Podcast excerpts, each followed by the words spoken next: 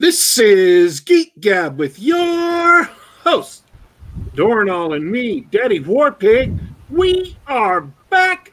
Geek Gab for Saturday, October 12th, 2019. And we want to welcome everybody in the audience and also our special guest. Can you believe it, uh, Dornall? I have been told that I needed to slow down my announcer voice just a touch uh, so it'll be more legible.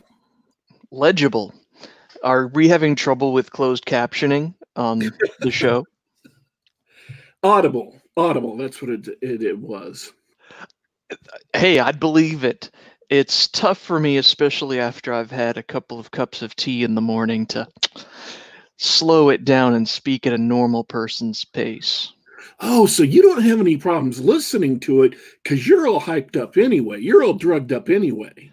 That's right. When we do the Geek Gab on Saturday morning, my time, I am.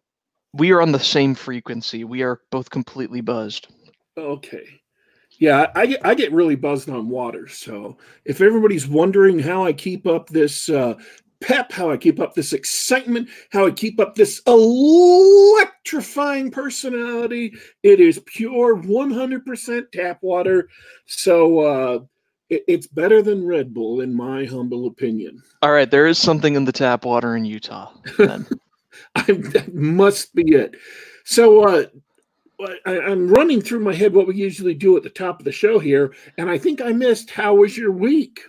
Why, thank you for asking my week was fine. I don't have anything special or crazy that happened. Uh, I I got to do one of my favorite things in my hobby, and uh, there was a group of people who wanted to learn how to play a board game uh, that I'm very familiar with. And so I volunteered to meet up with a few coworkers after work, and I taught them all how to play Scythe. It was uh, it was a three-hour game.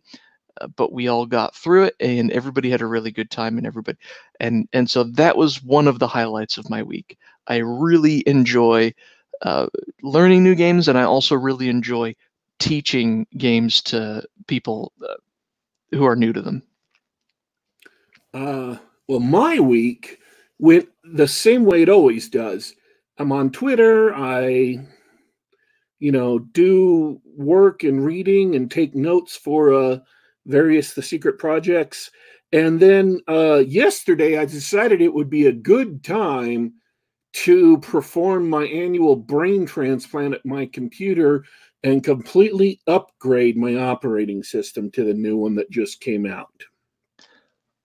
Really, you're an early adopter of the new. It's the new Apple OS, right? Yeah, I mean, it it came out like three days ago, so I was cautious. I waited three whole days. Yeah, that's that's as cautious as you can be. I mean, you got to get the new stuff. And uh, it it actually went pretty much perfectly, with one big, huge exception. And it was a teeny tiny thing that just screwed me over for like six hours on one thing. But it it it was a, an important thing to me. All of my music and all of my playlists and everything like that just disappeared. Oh, so like I had the files, but all of the playlists I'd put together, all of the personalized albums, all of my ratings, everything was gone. I've been doing this particular one. I've been work. I had just it's been 12 years of putting stuff together and playing songs and whatever, and it was all gone. And so of course, I took six hours to try and get it back. Um, and it turns out the problem wasn't my fault. One file, one specific file, was missing its extension. One file was missing an extension and it blew away your whole library. I got it back. I now have my library. It meant that the library couldn't be imported because the old library file didn't have the extension. That's absurd. That's that's not what extensions are supposed to be for. I would have thought so myself, but in fact, I did thought so myself, and that's what lost me six hours.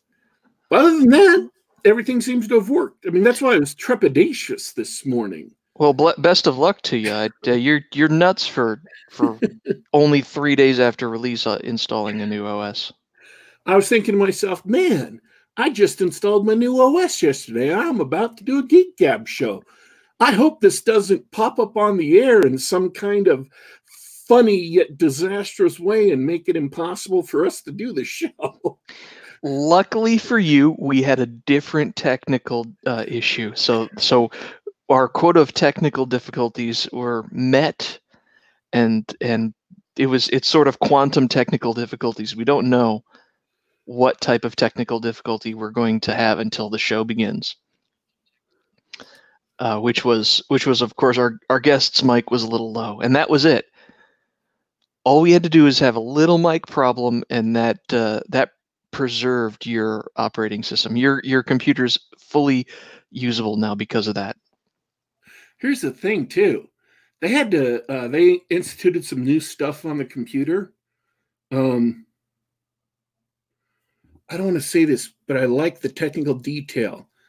Everything in the OS that's never supposed to change during normal operation, that's only supposed to be altered when you're upgrading, is now on its own separate partition that the user can't see most of the time. That's got a lot of security locking it down so nothing can get in there and futz with it.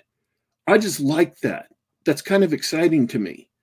It's a little bit of extra added security. So they had to do some funky stuff to repartition everything where all your data files are on that hard drive. And that could easily go wrong, but it went perfectly, absolutely seamless. I guess I'm just lucky. Good for you. One little error though. I'm gonna we're gonna jump back to the game discussion for a second. We're hanging out with Alfred uh, in chat. He says he doesn't have uh, he, he never gets to play Scythe because he only has two players. Um, the Stonemaier Games came out with earlier this year a modular board for Scythe, and it uses uh, big cardboard mega hexes where you can block off other parts of the map or construct a new map to play with. I highly recommend it if you only have two or three players around. Get that modular board. I may try and find the link for you guys later. Uh, get the modular board. I've tried it with three player games and it's beautiful. Uh, it, uh, for those of you who do not know, don't play Scythe, uh, Scythe is a large board, and if you play with fewer than four people, there's a lot of empty space. And so uh, a player who's sort of left alone on one side of the map can have a huge advantage. They don't have anybody disrupting their plans. So I highly recommend the modular board. Uh, I haven't tried it with two, but with three players, it's really good. So we have a guest. We sure do. Uh, you you you know uh, T.C. McCarthy much better than I do. Why don't you do a proper introduction for the man? Um, well, T.C. McCarthy uh, is a science fiction and fantasy author. He is also um, his new book is just out through, I believe, Baen Books. I'm afraid now. See, Baen Books is correct. I was doing all my research ahead of time. Hey, welcome to the show, TC. Feel free to jump in anytime. It's all good. no, you got it. You got it. I'll keep listening. This is great. um, anyways, uh, he made uh, three uh, well-received novels: uh, Germline, Chimera, and Exogene. Uh, it's a trilogy, and uh, they all revolve around bioscience fiction. Um, and then he uh, released a military SF novel um, just recently, but like July, was that right? Did I? Yeah, that, that's right. Yeah, July of this year. Um, I mean, I also did research, but my research was like three days ago, so I'm not. I am not as sanguine, and I got to read this from your Amazon page. T.C. McCarthy is a PhD scientist, a Fulbright Fellow, and a Howard Hughes biomedical research scholar. So when he writes bio science fiction, he knows whereof he speaks. That's a great. This is one of the best introductions that I've ever heard. Keep going, please. So I, Um, I, I, I noticed you've got a got a YouTube channel. So so write that down for your next video. Like I'm shit. I'm gonna say that about myself. Holy cow. But no, germline sounded really fascinating. Um, a secret military program. Uh, to uh, I just I read all the books, germline, uh, exogene, and chimera, and they all sounded really fascinating. You know, it's funny. Like Germline was was probably um, the favorite, my most favorite book that I've written so far. I'd say is Germline. I like my new series. Don't get me wrong, but that was kind of like um, the baby that finally got noticed and and made it. And so it's it's got a special place with me for sure. I, I guess I, I get the impression. For, before we start, TC, you should know that I don't read uh, for fun. oh, okay. You you qualified that statement. Okay, good. right? Yeah, I am capable. I am I I ca- I am capable of reading at a very high level. I just choose not to. He, he's the only coder. He's the only uh, computer uh, tech wizard who doesn't read. They have to have somebody stand at his computer and sound out all the computer commands so he can write his code orally. Yeah, uh, guys, can somebody read me the man page for printf?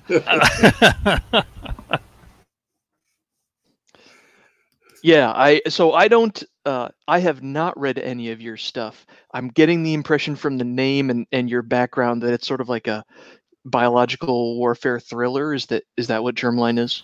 Uh, yeah, it really is. It's kind of like um, the way that it was originally born in my mind was through this ongoing dialogue I have in my head. And let let me make make it clear, I'm not crazy, uh, but I do sometimes sit there and think about things that are military in nature. And one of the things I always contemplate is, you know, we've had this quote unquote war or multiple wars going on for so long now. What um, what would it look like? A if if we had a, a peer-to-peer conflict, somebody who wasn't, you know, a, a terrorist network or something, but one of our old adversaries, Russia and maybe China, and uh, what would you know in the near future, what would that war look like given the kind of current advances we see in in biotech, in man-machine interface, those sorts of things?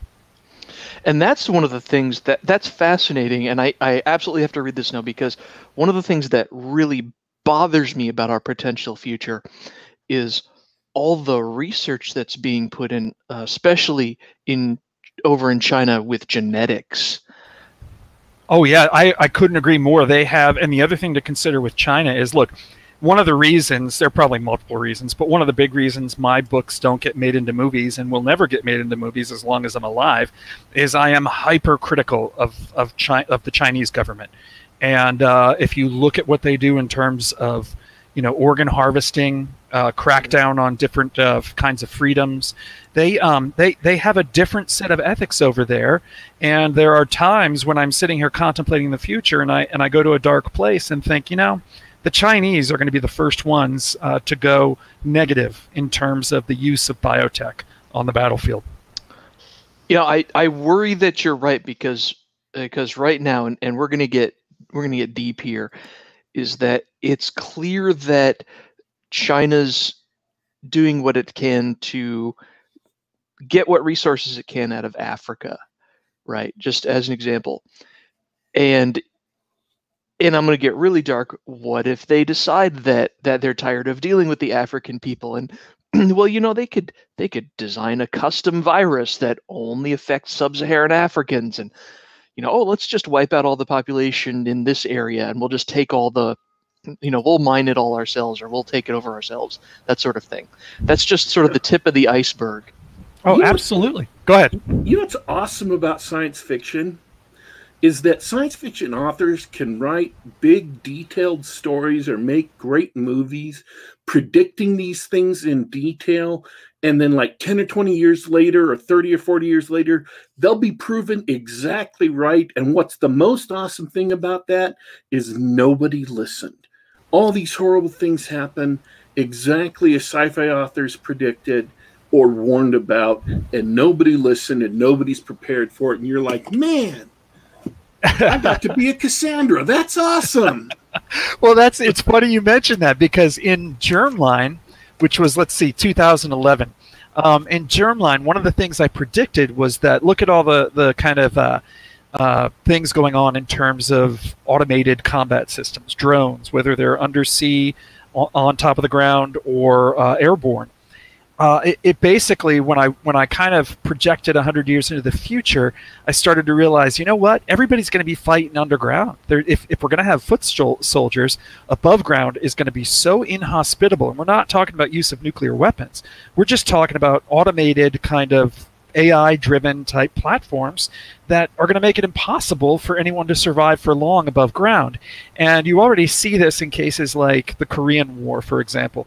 North Korea has learned to put everything underground in tunnels uh, deep. And, um, and so Germline takes place largely underground and um, and I've totally just launched my train of. Oh, I know, um, DW. You were talking about um, predicting the future. Well, now, just recently in the past year, if you go and Google underground warfare, the Air Force, the Director of Defense Intelligence Agency, all of them now are coming forward and saying the future of warfare is going to be underground.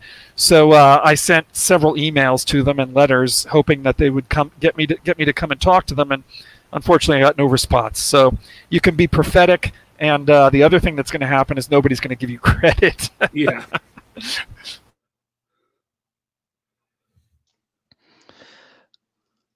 That's uh that's unfortunate. I've got the I've got the I'm showing the cover here. That's that's pretty cool. I like I'm, the covers to all his books. His his three book covers uh, for Germline Exogene and so forth. Uh, I loved all three of them. Hey, thanks. Well, I, I love talking about this stuff. I know you've got new books to talk about too and everything, and I want to talk about all the covers because that's sort of the thing that it's it's so important to get the book sold is have a really good cover. So I always love to talk to our guests about what, uh, like, where did you get the idea for the art, or or did you commission somebody, or did you have a publisher look into it? Can you tell us more about the the cover? Yeah, absolutely. I can tell you a lot about the publishing industry now that I'm no longer with Orbit Books. so I got published. Um, my first trilogy was with one of the at the time Big Six. I think there are only five major publishers now but uh, it was quite a an accomplishment. It was it was quite an honor to be picked up by Orbit Books, and so um, I was very excited, and I'm still grateful to the opportu- for the opportunity that they gave me. But it was also quite a an awakening to the publishing industry when I get in there and expect to have some input into different kinds of things like art direction, etc. Now, once once a big publisher like Orbit Books pays you if you're a new author like me uh, then then it's basically thank you very much. We'll make all the decisions from here on out with respect to uh, even something as, as small as title. We went back and forth on the title several times until we finally went back to what I had originally recommended, which was Germline for the first book. Uh, so it, you know, new authors um, really don't have that much say in terms of those kinds of decisions because let's face it, the publisher is the one putting up all the financial risk. And so uh, it's only it's only authors like Stephen King and big you know John Grisham who would uh, potentially have have the kind of clout where they can actually call the shots when it comes to artwork and cover uh, cover design, etc. Um, I I was kind of interested um, because I saw you had published those three books in like 2011, 2012, and then you had like a six or seven year gap before you uh, before you published um, Tiger Burning? Yeah, so um, that's an interesting story. Uh, certainly interesting to me. Uh, it was a kind of a, a good and bad type situation where uh, at the end of my third book, uh, uh, uh, Chimera, the um, the sales on those I did really well for an author out of the gate, but I would never became a New York Times bestseller, etc. And in this day and age, when you're with the big publishers, if you're not becoming a bestseller, they tend to lean towards just cutting you loose. And so I knew that was one of the things that I might potentially be facing. And um, I started writing uh, children's novels. I started writing. I wrote a literary novel, and I started sending those out. None of them bit. So um, I was writing during that time period, but just nothing I was writing was really was really getting picked up. And I'll tell you another thing that happened during that time period is that um, I got really sick of the political situation going on in science fiction publishing specifically. But it's not just limited to that. If you look at publishing in general, and I, I hate to get political on you guys, stop me if this is um, um, getting in, a, in an area where, that you guys like to avoid. But publishing is, is ultra liberal in terms of its politics, and I am not. I'm not liberal, and um, and I'm not one also to keep my mouth shut. And so uh, I don't know if you guys remember the whole uh, sad puppies kind of thing that went on starting with Larry Correia and um, and then going into Sad Puppies two and three. I saw in Larry Correia and heard in his story a direct reflection of my experience first breaking into the publishing world, and so I reached a point where uh, my public my um, editor not my editor my um, agent was urging me to keep my mouth shut, and I just reached a point where I was like, you know what, f you. I'm not going to keep my mouth shut, and I spoke up, and um, uh, I have no regrets about speaking up. I knew go I knew full well if I spoke up in support of Larry Correia and Sad Puppies that I would be ostracized and uh, uh, basically viewed as some sort of uh, you know lesser being, and that was exactly what happened. So there was a lot going on in that time period that all of which resulted in uh, my having to find uh, a different publisher if I wanted to publish science fiction. And thank God Baen Books exists. Yeah, I well, I'm I'm glad to hear that. I'm not glad to hear that Baen was able to bail you out. We've got we're very familiar with sad puppies. To, uh, uh, Daddy Daddy Warpig uh, became the most evil man on Twitter for for daring to to bridge the graph between Gamergate and uh, and Sad Puppies, and that was a very entertaining time here on the I show. was there. I was on Twitter, like engaged. That was awesome. I got I got the uh, 15 minutes of hate for uh, or two minute hate lasted two weeks. That was that was just cool. I wasn't even upset, man. That was just awesome. I got written up in Wired. I got written up in like ladies magazines. Oh my god, I remember that. Yeah, they were coming after you. They were coming after Correia in those in those magazines. I had totally forgotten about that. Yeah, that was cool. I'm not even I'm not even complaining about that. That was just funny. That you know, they picked one guy to blame everything for until they realized they could blame Vox Days. So Oh yeah, Vox Day is Yeah. a much much easier target than Daddy Warpig. and you know what kills me about that, looking back on that and everything, is just the um, I don't know why I'm surprised, but it just shocks me when I see you know people on the left just outright lie about people like DW, about people like um, Jon Del Arroz. Uh, you know the list goes on. Larry Correia, Sarah, um, Sarah is it Sarah Hoyt? I've forgotten her last name now. Um, whatever. yes, that's right, Sarah Hoyt. The the lies they they just don't stop. It's it is incredible. I think uh, we've seen lies from from people on both sides of of the spectrum, and we generally avoid talking direct politics, but it's unavoidable when you when you talk about the publishing industry industry and and puppies and Vox Day and everything like that. You can see when someone has decided that a person or group of people are bad and then truth doesn't matter or anything like that all that matters is is uh, believing anything that anybody says about them and repeating those lies and that sort of thing it's really strange to, No, it- to, it- to see it the other side It really is. And, you know, it's funny, like my introduction to the political scene in terms of science fiction publishing, I'm not going to name names, but Germline was getting a lot of buzz. And uh, it was written up in Wired, it was written up in um, a number of science fiction magazines. People were talking about it, and uh, my initial sales were starting to really take off. Well, there are some individuals in the um, in the publishing industry who feel it's their job to kind of somehow I don't know what the right word is, cultivate the proper people to go on and win Hugos and Nebulas, right? And so I stumbled on a Twitter conversation between two very prominent people in the science fiction industry talking about how uh, my book was misogynistic, uh, how it was anti it was anti this, anti that, and then what shocked me is that in one of the tweets, one of the one of the members said, "You know what? I haven't even read the books, and and I just feel like I have to speak out." and I just looked at that and I thought, "Oh my God, this is what I'm up against." Now, back then, we didn't have the kind of uh, at some point, maybe it was Larry Correia, I don't know how.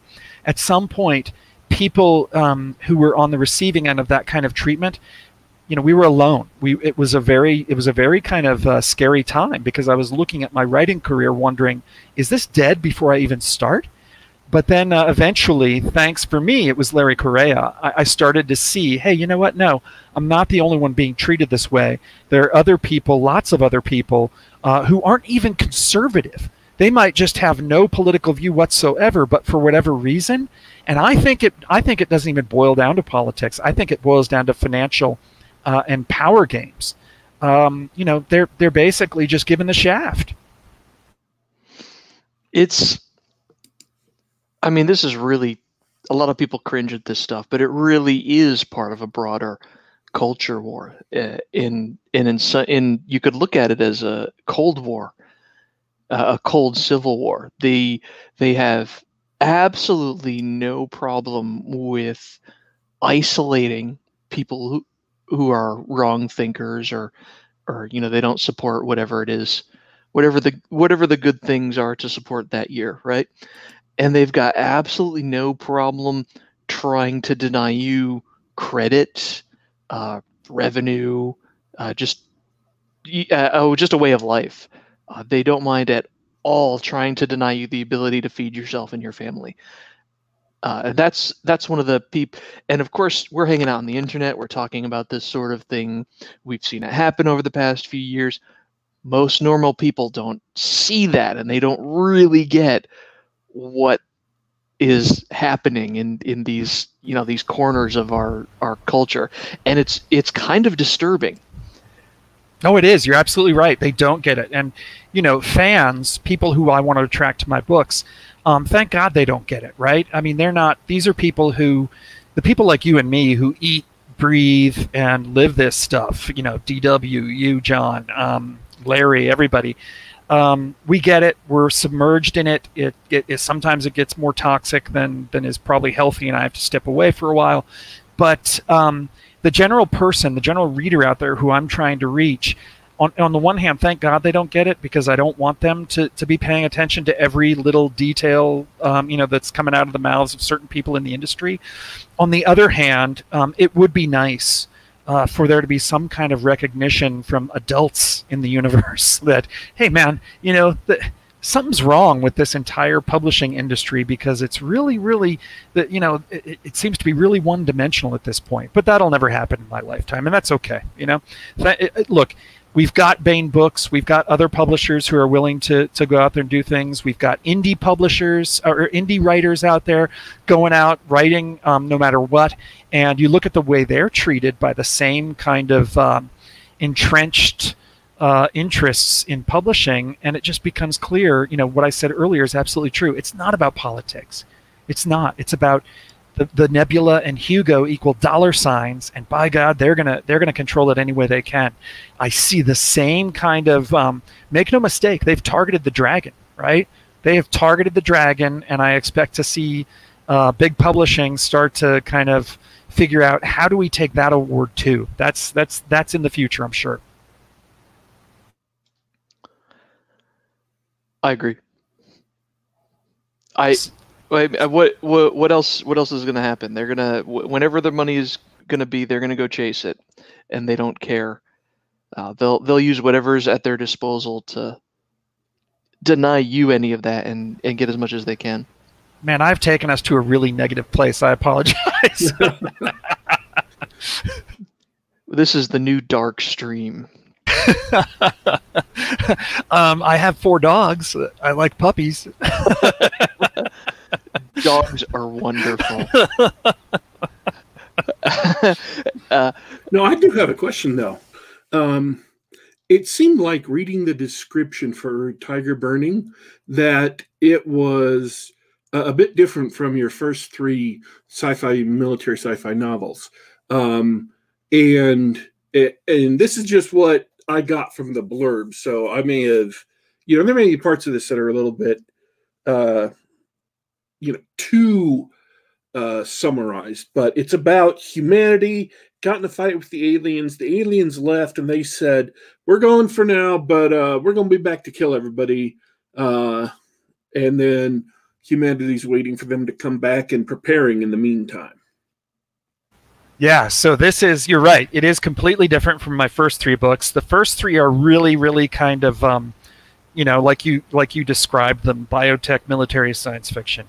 This one is has more of almost a, a space opera kind of classic science fiction feel to it, and um, I had to mute because that diet coke we were discussing earlier.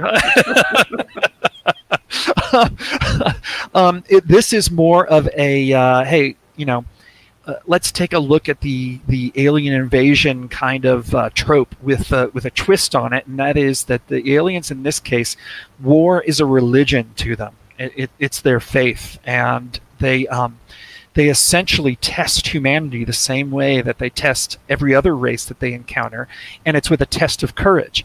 And so you get this one schlub who who basically leaves Earth to go serve as a, a kind of supply logistics type guy, lugging material from the from the um, the behind the lines to the front lines of this alien war on this alien planet. And the um, the aliens in this case are called the Soman and the Soman basically have this test where as soon as you as soon as you do certain number of supply runs, you get to have a choice. You can either become this kind of supply guru and have all the you know slaves that you want, all the all the income that you want, be rich, wealthy, comfortable, or you can go back home and give it all up. And in this case, the, the guy who um, who is from Earth just decides, you know what, I miss my girlfriend, I miss my family, I miss Earth food, I'm going to go home and the aliens mistake that for uh, you know him giving them the middle finger and saying you know no we're going to fight you. And well they don't mistake it but it, it, they kind of do. And um, and so that in their in their religion and their faith that result to the test means aha this race humanity is worth fighting we're going to give them all of our technology, all of our history, all of our everything.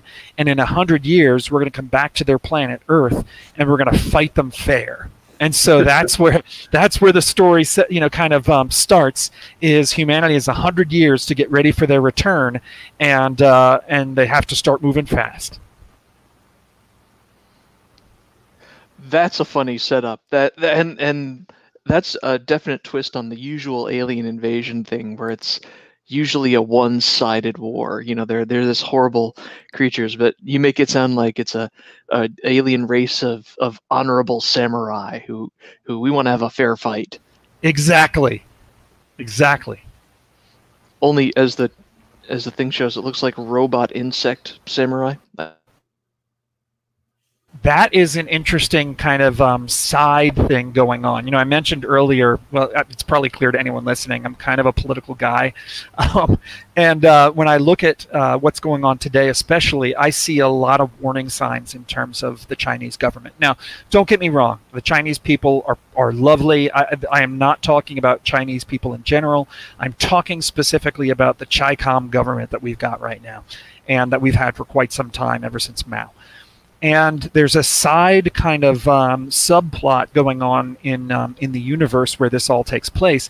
And as humanity is getting ready to prepare for these uh, for these invaders, the Chinese have essentially given up their humanity and they have fully merged with machine. So what you wind up with is more of this biotech kind of uh, future looking that I that I love to do. And what would happen if the Chinese government decided that hey why don't we just start breeding people to interface with machines?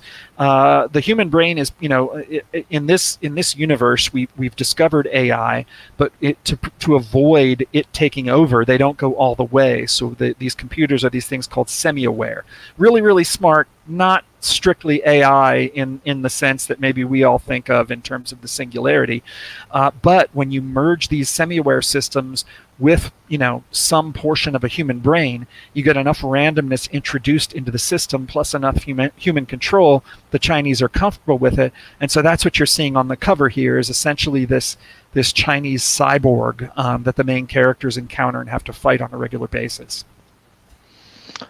Uh, that's pretty rad idea. Uh, that's that's another sort of a, a germ of an idea that that i would like to explore or or hear you or re- read you explore. Just the concept i got out of that is that so the aliens have delivered all of this knowledge and and technology. So what would the different peoples of earth do with that? What would it look like? What would what would the american implementation of that technology look like? What would what would right. the what would the french implementation look like? What would the chinese implementation look like? Well in, and i'll tell you in terms of this alien religion they're purists. So the soman the aliens the soman um, they don't do any kind of machine augmentation or anything like that when they go into combat. They, they do wear armor, they do carry weapons, uh, they take risks though. It's it's part of their system of honor. You you you basically have to be, you know, who you are genetically. That that's kind of ingrained in their faith. And so the Chinese got none of the technology. They look at the Chinese as an abomination the way that they've abandoned their original kind of um, genetic construct in favor of this hybrid machine uh, organic kind of life. And so there's there's an element of um, uh, fear in terms of the, these and it's not just it's not just America. It's it's a it's a group that that I refer to as the allies where it's a lot of the um, the uh, Southeast Asian countries uh, Pacific Islanders America European countries, they've banded together to, uh, you know, to stay human and to adopt themselves to prepare for the fight. And so you wind up with this this fear on the on the part of the allies of what happens if the Chinese keep going this way. Hell, the Soman may return and lump us in with them and just destroy us all. Right. So you, the the kind of idea is for Tiger Burning how do we get on this pathway of developing technology to prepare, but also deal with the, the threat of what the Chinese are doing uh, on Earth?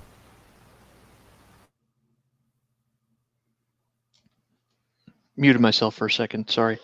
That's see after after last week, I'm kind of scared. Like every time the microphone goes out or I don't hear any response or anything, I'm like, oh no, did I get kicked out again? paranoid now.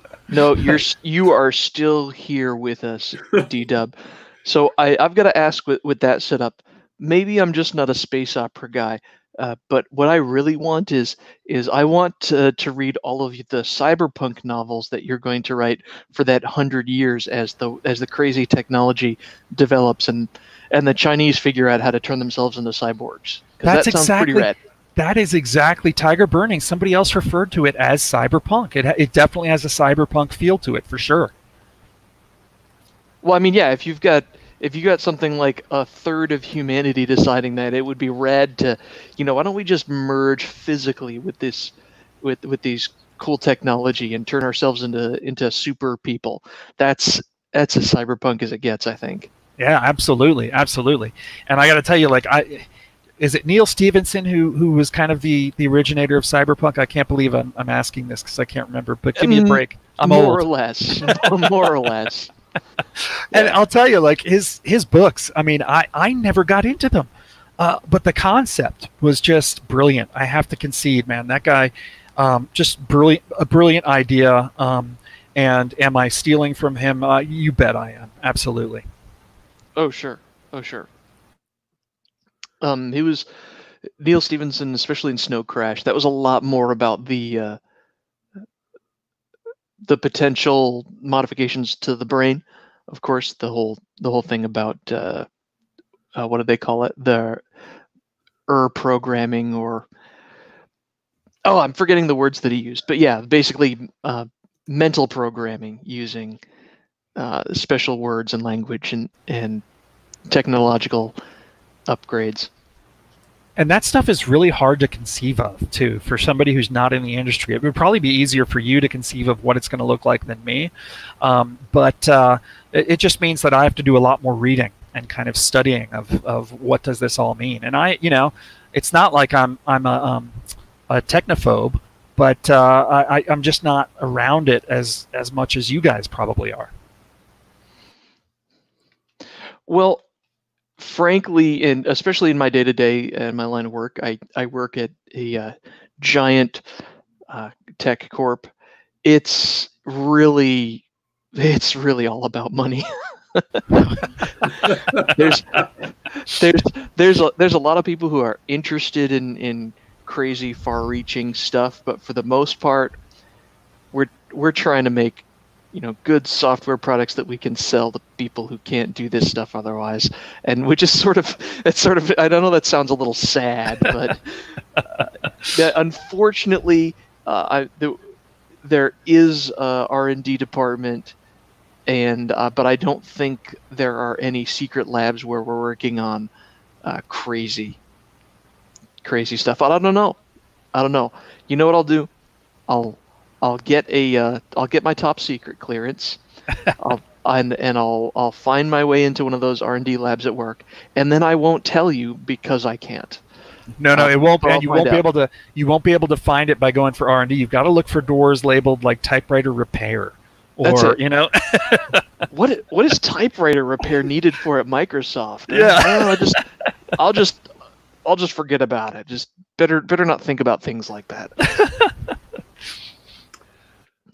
All I'm saying is a company that has had this much trouble trying to put together a decent video game machine probably isn't building something that's going to be able to kill the planet. you could be right. yeah. Wow, this coming from the guy who who loves his Xbox. I do. hey, I love Xbox too. Wait, there's a new one. Does this mean I have to buy something else? The uh, X- new one coming out in a year. The oh, Xbox man. 360 was one of the best consoles ever made. Fight me. I can't. Well, hey, can I uh, can I talk about one other thing that I, I, I before I'm looking at the clock and I don't know what is it? Is this thing go on for an hour or how long we're, do you guys? We're we're gonna go as long as we have material for, but if but we usually stop after an hour, and you can bring up anything you want. We I mean we've already we've already bursted the politics bubble, so screw it. Yeah. well, I apologize. I feel bad now, but no, I was going to say that um, you know, uh, DW mentioned earlier in terms of science fiction and fantasy. One of the things that I've started noticing in the industry too is, um, and it, I should say I noticed it a while ago, but it's still true today.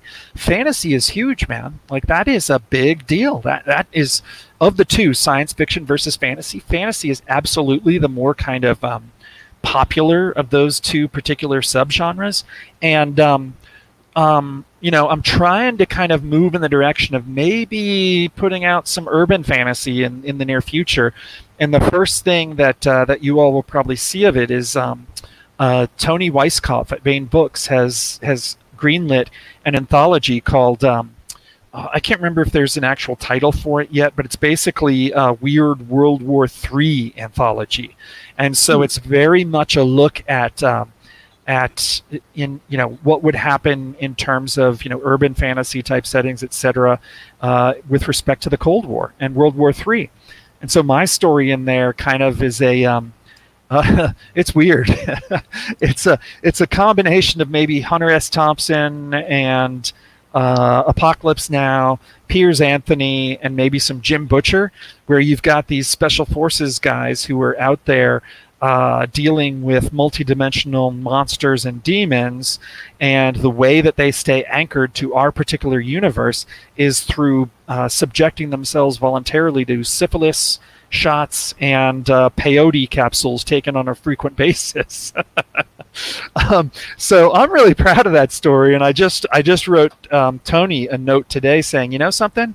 If we decide for whatever reason to take a break from the Tiger Burning series and and I and I want to do some fantasy. I think this could could form the foundation of a good kind of urban fantasy series of books as well. So I'm excited about that. That's got that anthology too is like I think like um a lot of big names in that. David Drake's going to be in that.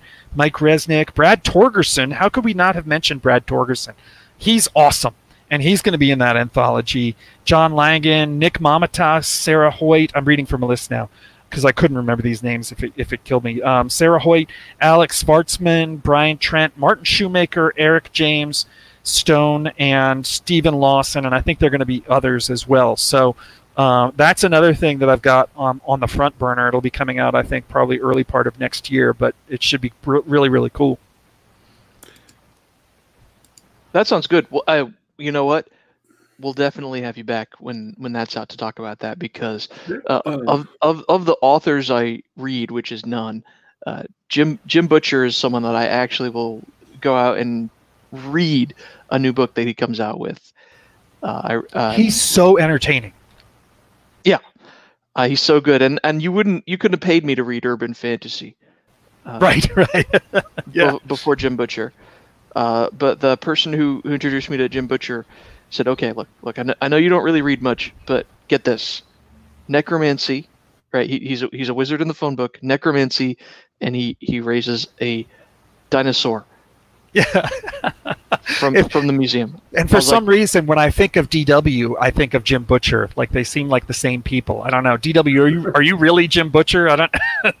I'm not really Jim Butcher, but I'm a big Jim Butcher fan. Oh, yeah. he he just kills it. Yeah. So yeah, I, I think urban fantasy is an awesome way to go if you want to uh, reach audiences and especially if you like that sort of thing. The you made a really good point because because we've had kerfluffles on the show and on Twitter about fantasy versus science fiction, and and you made a really good point, which is uh, no matter how you categorize it, fantasy is a lot more popular as as a subgenre or subgenre or if if if you will when you look at all of science fiction, the stories that have more in common with fantasy stories, you know, the more in common you have with stuff like Lord of the Rings or whatever, uh, is more popular. I think it's absolutely, true. absolutely. I don't think that's a. I think that is that is absolute fact. The way you phrased it. Yeah. That's my job, phrasing things so that they can't be denied. yeah. Speak, speaking of fantasy and Jim Butcher, Codex Alera is freaking awesome. Uh, Emmett's Emmett Fritz Humans hanging out in the chat. Uh, I I only read the first one, but wasn't that wasn't that book a uh, series written as a dare, like Pokemon plus the Roman Legion, right? Uh, the Lost Roman Legion wasn't that the the tagline for the book? I don't I don't know. I'm looking at this going, wow, I have to buy this now. I don't know. DW, do you know? Uh, what happened was Jim uh, made a statement that it was an argument on a message board. So it was born out of an internet argument. Um, which just boggles the mind. It, it's hard to imagine anything being born out of Twitter. Um, but it was born out of internet argument. Jim Butcher said, "Look, a good writer can make a good story from anything." And the uh, smug guy came back and said, "Anything." Uh, and so Jim actually entered his message with said, "Pick any two things, and a good writer can make." Uh, something good from it. And the guy said, anything? Well, uh, so he picks two things and he says Pokemon and the Lost Roman Legion. um, so he couldn't use Pokemon though, right? Isn't that copyrighted? So did he do like a vague, uh, you know, approximation of Pokemon? He he used uh, he used something completely different but yet the same. Um, I mean, you're not trying to capture little creatures and in little balls that you throw at other people, and you're a trainer, and there's gyms. So it's completely different from that. But he took the same idea of people bonding with these creatures. They're called uh, furies. Is that right, John? Yep, furies. Furies. Um, so. But what happened is Jim Butcher said, "Okay, I'll do this. I will prove to you that I can do this," and sat down for like a day or two wrote up all this stuff, realized, oh, hey, this would be an awesome book. Actually, this would be an awesome series of books. And then, you know, came back and the guy said, see, I told you you couldn't do it because he's not going to write about it in the message post. He's got books to make money off of. and so Jim Butcher says, yes, yes, you're right. And then goes away and writes books. That's awesome. That is awesome. I'm buying those now. Yeah, I haven't read any of those. Uh, another good book of his that I'm waiting for the sequels to uh, is The Aeronaut's Windlass. I think it's one of the best books he's ever written. But it's apparently the first of a trilogy or something like that. Um, All right, so so TC, you can't do what these guys are doing. You can't just leave trilogies hanging. You you, you can't go you can't go butcher. You can't go Rothfuss on us. Until I finish uh, the Tiger Burning series, is that what you're telling me? At at the very least, you got to finish that out. Yeah, I- yeah. I think you're right. No, see, that was your fault, man. I was complaining about that, uh, John, and you're the one who who convinced me that I needed to needed to be patient, needed to have some empathy for Mister Butcher because, uh, like, he got married, and so that was That's a big true. change in his life, and so he spent even just two years. You know how much, of, and plus part of that was writing the book, so. I'm like, oh, okay, yeah, that's a real big life change. And then he also moved and, you know, stuff. So, yeah. I I ran out of all empathy for other human beings. Well, you, you must really have a grudge against George R. R. Martin. Aren't we waiting for something else from him still? Isn't there there another book coming? Two, I, I, I'm not. I'm not waiting for jack shit from that guy. Are you Yeah. kidding me? I, I, I got about 50 pages into the first we uh not Wheel of Time, uh the first Song, Yeah, Song of Ice and Fire. The fucking yeah the the uh, Game of Thrones is the name of the first book.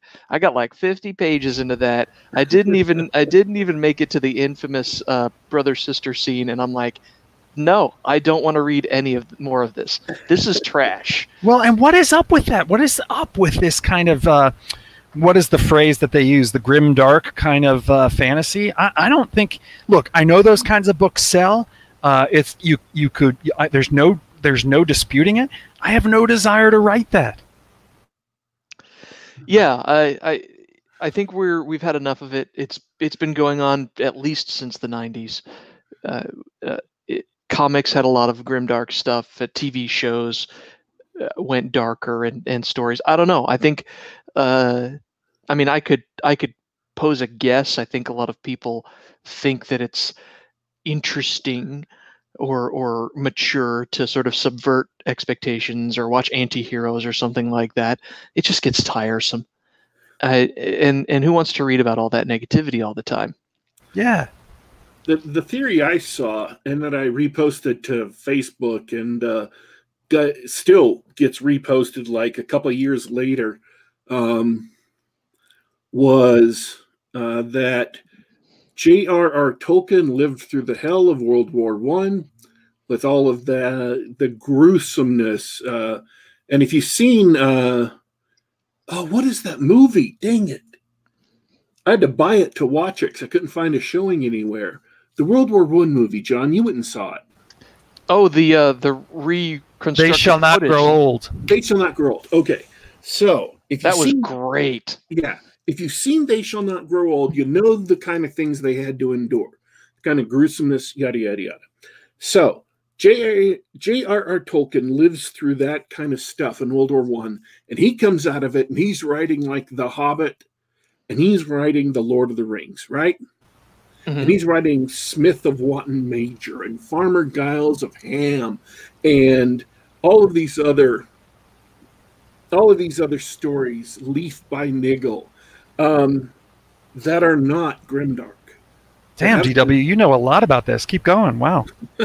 Yeah, tell me more about this Niggle story. What is that? Leaf by Niggle. It's Holy about a cow. guy- it's about a guy who spends his entire life trying to make this beautiful painting he's got in his head. Um, and every time he gets a little bit of time to work on it, some other disaster happens and it gets cut back, or the local council comes and takes all his canvas and and pulls to fix somebody's house, and he finally dies, and he hasn't got anything done of this vast forest he imagines in his mind except one little leaf. But the story doesn't end with his death. Things happen after, and he finally gets somewhere with this. Uh, I'm not going to say any more than that because that's the that's the important part of the story. Awesome. It's a That's- beautiful that- story. That sounds interesting. And and the Lord, it's not like the Lord of the Rings isn't dark, right? There's But- there's a there's a lot of darkness in the Lord of the Rings, but not in, not in that other stuff. But Not as much. um, J, right, GRRM, George R. R. Martin, was a draft dodger, a war protester during Vietnam. He didn't go anywhere. He Hmm. didn't do anything.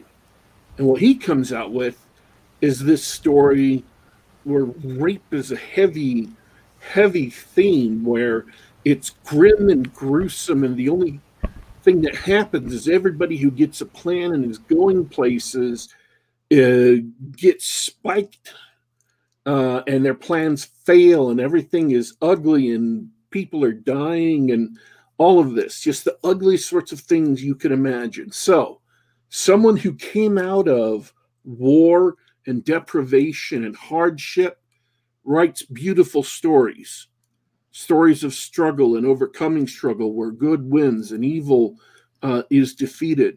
Someone who came out of uh, comfort and wealth and, uh, you know, didn't have to go to war. They write stories where ugliness is celebrated, where there is no good and, and everyone is ugly and evil.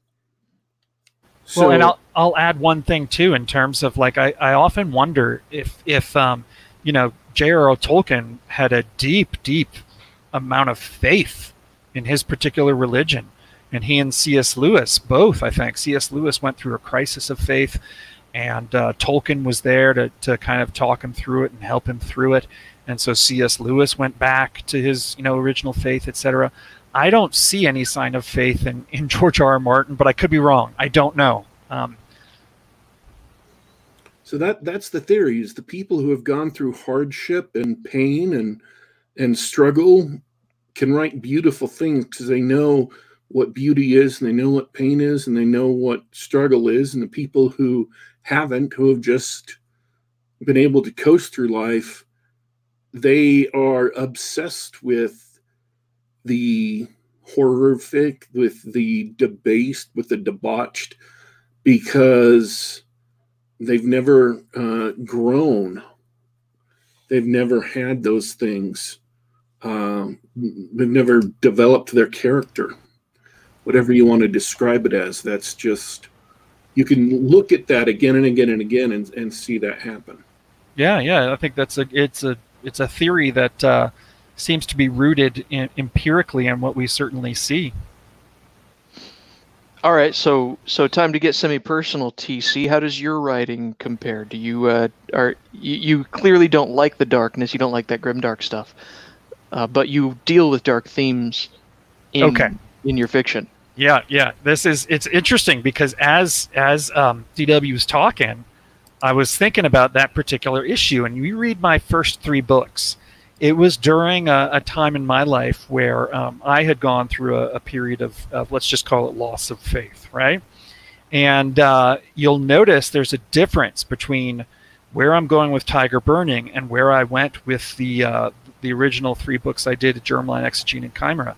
The um, uh, those are dark. Th- those are, you know, not as bad as as the kind of. Oops, sorry, I hit mute by accident. those are dark. They're not as bad as the the GRRM kind of, um, uh, you know, direction with his books, but certainly not books that that were, you know, you've got a hero and it's a message of hope, et cetera, et cetera, et cetera. Now, I will say this: there are solid character arcs in my first three books, and there's always a a resolution at the end in terms of things aren't as bad as as the main characters originally thought they they could be, but certainly not uh, hopeful in the sense that the J.R.R. Tolkien kind of uh, books were. Now, Tiger Burning is a different story. Tiger Burning is a positive message. It's a it's a message of you've got this this main character who has many different struggles. Life is not fair to him. He's an immigrant facing a lot of immigrant kinds of problems, but in the end, you know, um, through perseverance and you know the decision to to to basically shoulder the burden he's been given, uh, good things happen, right? And so, um, I, don't know. Just hearing hearing DW talk about the the theory, I'm thinking, man, I've you know I've lived that theory. That's there could be some truth to that. Well, that's really interesting. Uh, uh, I like to hear that. I like to hear about about the journey, frankly, uh, because I repeat, I, I don't really read, so I don't really care about the books. no, I don't. I don't mean that second part or the first part. One of those parts I didn't mean. Yeah. uh, jo- joke as- jokes aside, uh, we're running low on time, but uh, whatever else you want to talk about, we'll talk about. What's on your mind, TC? Oh man. Um, let's see. I put a plug in for the for the upcoming anthology that I'm in. We've been talking about Tiger Burning. I think my brain is dead now, John and DW. That, that was It That usually awesome. happens after about an hour. It really Yeah. does. Uh, I looked at the clock. Maybe that was my the, the problem. I looked and I saw one hour, and I thought, oh, yeah. Your, your brain was like, yeah, I guess it's okay if we stop now. It's all right. all right. Well, well, we'll grab another diet coke and, and we'll do this again sometime. Uh, I'd like to I'd like to thank you for coming on the show. It was a lot of fun. I love talking to new people. I love uh, hearing stuff about authors. Uh, and special thanks to everybody hanging out in the chat. I love talking with you guys live. We talked about Scythe the game and and all the stuff we were also talking about on the show. I appreciate you guys listening in, and thanks to everybody listening live later. And hey, thank you so much uh, for having me, DW and John. This has been a pleasure. I really appreciate it. Oh, sure. Uh,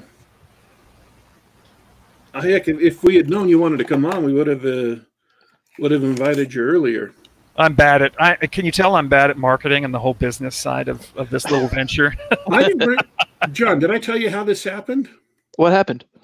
Um, somebody uh, who was a fan of uh, TC's, as much as he doesn't spend time on Twitter, somebody who's a fan of TC's popped up and said, "Hey, Daddy Warpig, why don't you have uh, TC McCarthy on on Geek Gab?"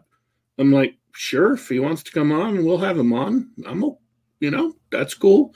And like within the next hour or two, TC responded and said, "Oh, I'd love to come on Geek Gab." I'm like, "Well, all right, let's uh, you know, take a DM."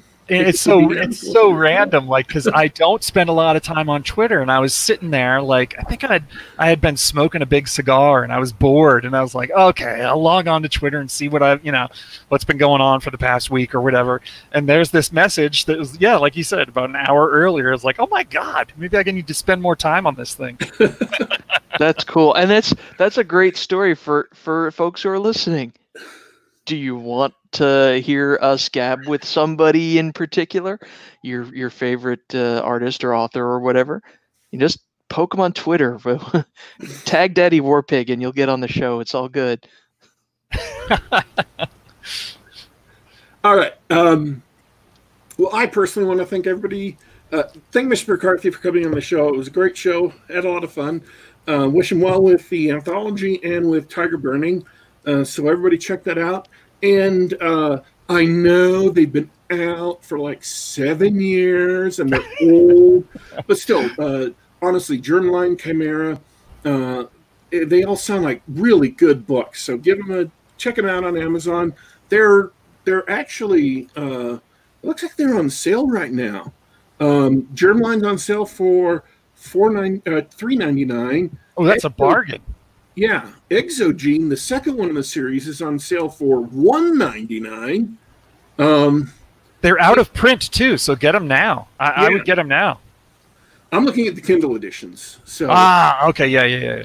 I, I I'm I'm a digital media guy. People know this.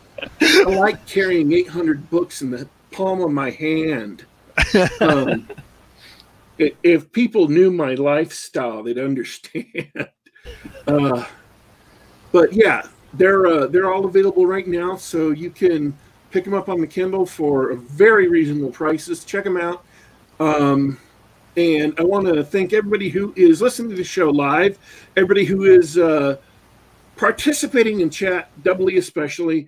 I want to thank everybody who will listen to the show later. Uh, as everybody knows, you can catch us on youtube.com slash geekgab. That's youtube.com slash geekgab. Uh, if you are subscribed to the show, if you're not subscribed, subscribe. If you uh, are subscribed, just make sure you are still subscribed because sometimes YouTube plays some funny tricks. And uh, click the bell icon just to uh, get some announcements as to when we're going live and things like that.